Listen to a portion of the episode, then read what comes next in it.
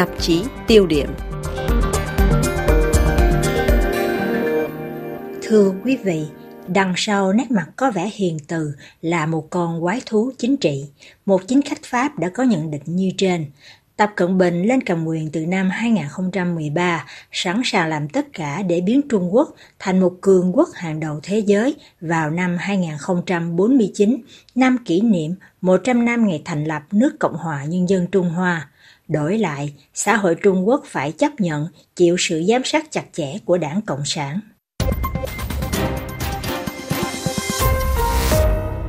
Nhiệm kỳ của Tập Cận Bình được kiến tạo xung quanh đều được gọi là giấc mơ Trung Hoa, nhưng sự phát triển kinh tế và chính trị này trước hết phải đi qua bằng con đường chủ nghĩa chuyên chế nhằm tạo dựng một sự ổn định, một nhiệm vụ lớn cho đảng Cộng sản Trung Quốc. Ông François Bougon, tác giả tập sách trong suy nghĩ Tập Cận Bình trên đài Arte cho rằng đây cũng chính là cách để Tập Cận Bình khẳng định lại vai trò và tính chính đáng của đảng Cộng sản Trung Quốc.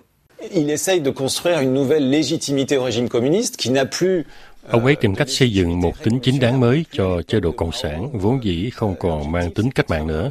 Người ta không còn ở thời kỳ Mao, giai đoạn mà mục tiêu chính là làm cách mạng thường trực để đi đến chủ nghĩa Cộng sản. Ông ấy cũng không có được tính chính đáng của Đảng Tư Bình, người cam kết mang lại sự giàu sang cho người dân Trung Quốc.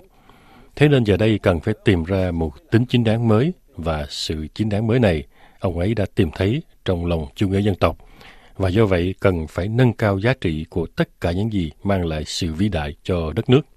Tập Cận Bình cho rằng giai đoạn ấn mình chờ thời đã qua, Trung Quốc giờ phải đảm trách vai trò lãnh đạo thế giới. Để thực hiện giấc mơ này, cần phải khơi dậy tinh thần dân tộc. Tập Cận Bình không ngừng nhắc lại những giai đoạn lịch sử được cho là nhục nhã nhất, sự sụp đổ của đế chế Trung Hoa, cuộc chiến thúc phiện vân vân. Thế nên, ở trong nước, Tập Cận Bình vạch hẳn một kế hoạch đại thống nhất đất nước cả trên bình diện lãnh thổ, sắc tộc và hệ tư tưởng. Bà Dinur Rayhan, Chủ tịch Viện Duy Ngô Nhĩ tại châu Âu trên đài Arte lưu ý. Dans ce rêve chinois, en de, de, de, Xi Jinping, cette Chine de Xi Jinping, il y aura qu'une seule identité. Trong giấc mơ Trung Hoa của Tập Cận Bình, đất nước Trung Quốc chỉ có một bản sắc duy nhất và sẽ không có một sự khác biệt nào. Mọi sự khác biệt sẽ không được dùng thứ. Và bước đi đầu tiên của sự hợp nhất đó bắt đầu bằng chính sách đồng hóa cưỡng bức sát dân chính Duy Ngô Nhĩ ở Tân Cương, tiệt trừ phe dân chủ ở Hồng Kông và mơ được một ngày chiếm lại đảo Đài Loan trên thực tế độc lập từ năm 1949. Để củng cố quyền lực, Tập Cận Bình mở chiến dịch chống tham nhũng quy mô lớn đã hổ diệt ruồi, nhắm vào mọi tầng lớp xã hội. Đây cũng là cơ hội để ông Tập Cận Bình bắn đi một thông điệp mạnh mẽ cho xã hội Trung Quốc. Theo đó, không một sự chệch hướng ý thức hệ nào là được dung thứ. Nhờ vào những cuộc thanh trừng lớn như vậy, Trung Quốc đã nhanh chóng nghiêm chỉnh đi theo Tập Cận Bình trong sứ mệnh lịch sử này.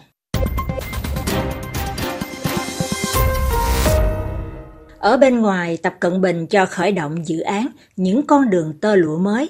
Đây thật sự là một công cụ kinh tế hữu hiệu giúp Bắc Kinh tránh né được thế mạnh của Mỹ và gặm mòn dần những cơ sở hậu thuẫn của phương Tây trên thế giới, theo như quan sát của nhà nghiên cứu Trung Quốc học ông Jean-Pierre Cabeston, trường Đại học Baptiste ở Hồng Kông.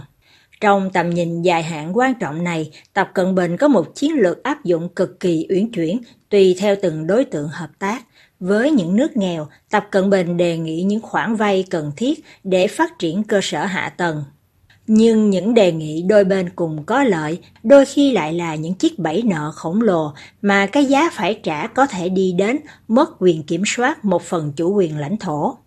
Đến châu Âu, Tập Cận Bình không có cùng một cách tiếp cận, có những bước đi thận trọng, vì đó là những nền dân chủ lớn, những quốc gia công nghiệp phát triển. Tập Cận Bình một mặt cho mua lại những cơ sở hạ tầng chiến lược như cảng biển Pirae của Hy Lạp, cảng hàng không dân dụng Toulouse ở Pháp và đề nghị nhiều chương trình trao đổi hợp tác trong mọi lĩnh vực. Mặt khác, Chủ tịch Trung Quốc ra sức thiết lập một mạng lưới chính khách thân Trung Quốc cho phép phát tán hình ảnh tích cực của đất nước ở phương Tây. Người ta có thể thấy trong số này có các nhân vật như cựu Thủ tướng Anh David Cameron, cựu Thủ tướng Pháp Jean-Pierre Raffarin v.v. Trong chiến lược này, ông Tập còn ra sức tìm kiếm những con ngựa thành Troa và đó cũng là những gót chân Asin của châu Âu như Hy Lạp, Hungary, Serbia bị phụ thuộc kinh tế vào Trung Quốc, những nước này có nguy cơ bị lệ thuộc cả về chính trị. Cũng trên đài Arte, ông Stan Ringen, nhà chính trị học trường đại học Oxford, tác giả tập sách Nhà độc tài hoàn hảo Trung Quốc thế kỷ 21 nhận định. Trung Quốc có thể sử dụng sức mạnh kinh tế của họ để cản trở mọi chỉ trích có liên quan đến chính bản thân chế độ. Điều mà họ muốn xuất khẩu chính là tầm ảnh hưởng, và điều mà họ muốn có được trước hết chính là sự im lặng. Họ muốn ngăn chặn mọi bình phẩm khó nghe, và chúng ta thừa nhận chính sách đối ngoại của họ. Không ở đầu chiến lược gây ảnh hưởng của Bắc Kinh mạnh bằng ở Úc và New Zealand, hai quốc gia thí điểm cho phương pháp xâm nhập những nước dân chủ của Trung Quốc. Chính tại hai nước này, chính sách ảnh hưởng của Trung Quốc hoạt động tích cực nhất từ trong lòng xã hội dân sự, giới doanh nhân, chính khách cho đến cả các trường đại học, theo như giải thích của ông Jean-Pierre Cabeston. La stratégie du Front Uni pour tout parti communiste est de rallier à sa cause des forces non communistes en les neutralisant Chiến lược mặt trận thống nhất của Đảng Cộng sản là tìm cách tập hợp xung quanh chính nghĩa của mình những lực lượng phi cộng sản bằng cách vô hiệu hóa, mua chuộc hay làm cách nào đó biến những lực lượng này thành những đồng minh khách quan cho chính nghĩa cộng sản. Thế nên Trung Quốc triển khai nhiều phương tiện để tìm cách tác động lên diện mạo chính trị trong lòng những nước khác, các nước đối tác. Trung Quốc thực hiện điều đó bằng cách gây ảnh hưởng đến cộng đồng người Hoa hải ngoại, tài trợ cho các ứng viên nào ủng hộ Trung Quốc.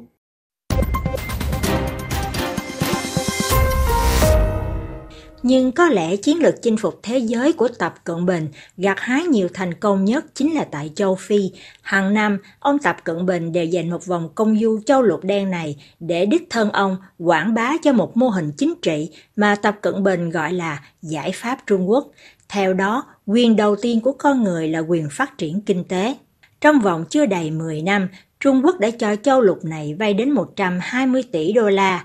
Trung Quốc thời Tập Cận Bình là đối tác kinh tế chính trị với hơn phân nửa số nước châu Phi để bảo đảm an ninh cho trao đổi thương mại với châu lục đen này và duy trì sự trường tồn các đầu tư của Trung Quốc. Tập Cận Bình còn bước sang một ngưỡng khác mà không một nhà lãnh đạo tiền nhiệm nào dám vượt qua, đó là mở một căn cứ quân sự tại Djibouti, một trong những con đường thương mại tấp nập nhất của thế giới.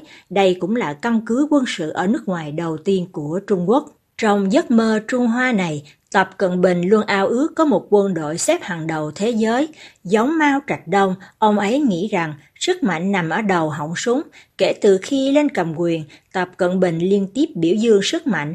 Trên quảng trường Thiên An Môn, ông khai mạc cho lễ diễu binh hoành tráng nhất mà Trung Quốc chưa từng biết đến. Để cảnh báo ông đang bắt kịp sự chậm trễ về công nghệ, năm 2019, Tập Cận Bình phô trương những chiếc tên lửa siêu thanh mang tính cách mạng có khả năng tránh được các radar của Mỹ và nhiều loại tên lửa răng đe hạt nhân mới liên lục địa. Chỉ trong vòng 4 năm, Trung Quốc cho lắp ráp một số lượng lớn tàu chiến và tàu ngầm ngang ngửa với hải quân Pháp. Ông Christopher Johnson, cựu chuyên gia phân tích cho CIA, cố vấn về châu Á cho Nhà Trắng phân tích. Những gì mà chúng tôi có thể thấy được chính là năng lực quân đội Trung Quốc ngày càng hoàn thiện, đáng gờm, có tính xâm lăng hơn và ngày càng hướng ngoại hơn. Đây sẽ là một thách thức lớn cho thế giới. Nhưng chính ở phía nam Trung Quốc trên vùng Biển Đông và Thái Bình Dương mà ông Tập Cận Bình quyết định xác quyết sức mạnh quân sự khi liên tiếp biểu dương thế mạnh quân đội đối diện với những căn cứ quân sự của Mỹ hiện diện thường xuyên trong khu vực kể từ sau đệ nhị thế chiến. Với chính sách sự đã rồi, Trung Quốc của Tập Cận Bình đang dần dần nuốt trọn biển đảo của các nước láng giềng, gây căng thẳng trong khu vực Biển Đông. Cuối cùng với thế mạnh quân sự, Tập Cận Bình giờ sẵn sàng đối đầu với phương Tây trên địa bàn các định chế quốc tế và hướng dẫn một trật tự thế giới mới khi dựa vào sức ảnh hưởng mới của mình. Đó chính là Thượng đỉnh quốc tế OCS, Thượng đỉnh an ninh Thượng Hải, với sự tham dự của Nga, các nước Trung Á, Ấn Độ, Pakistan và một số đối tác tiềm tàng như Iran, Thổ Nhĩ Kỳ, vân vân.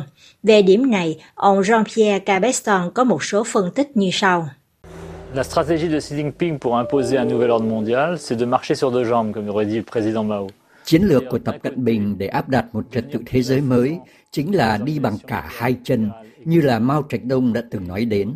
Nghĩa là một mặt trở thành quốc gia có tầm ảnh hưởng nhiều hơn trong các tổ chức đa phương hiện có, và mặt khác thành lập những tổ chức đa phương mới, phi phương Tây, phòng theo ý của Trung Quốc và đáp ứng được nhiều hơn cho những lợi ích và các giá trị của Cộng hòa Nhân dân Trung Hoa trên bình diện ý thức hệ.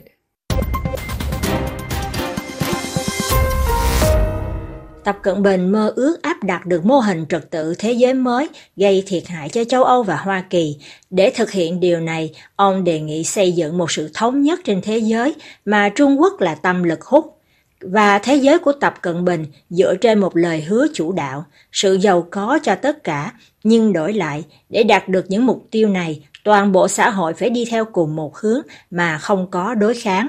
Thế giới của Tập Cận Bình là một thế giới dưới sự kiểm soát trong mọi tầng lĩnh vực xã hội và truyền thông trước hết phải là tiếng nói của Trung Quốc.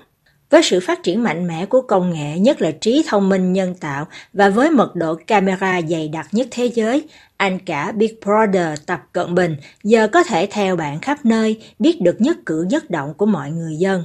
Chiếc vòi kiểm duyệt Trung Quốc vẫn có thể vươn xa ra ngoài lãnh thổ, tự do ngôn luận vẫn có thể bị hạn chế. Chỉ cần một lời phê bình chỉ trích, dù là nhẹ nhàng, trang Facebook của bạn vẫn có thể bị treo trong vòng 24 giờ. Để kết thúc, xin dẫn lời Tổng thống Mỹ Joe Biden nói rằng I've known Xi Jinping for a long time. Doesn't have a democratic with a small d bone in his body.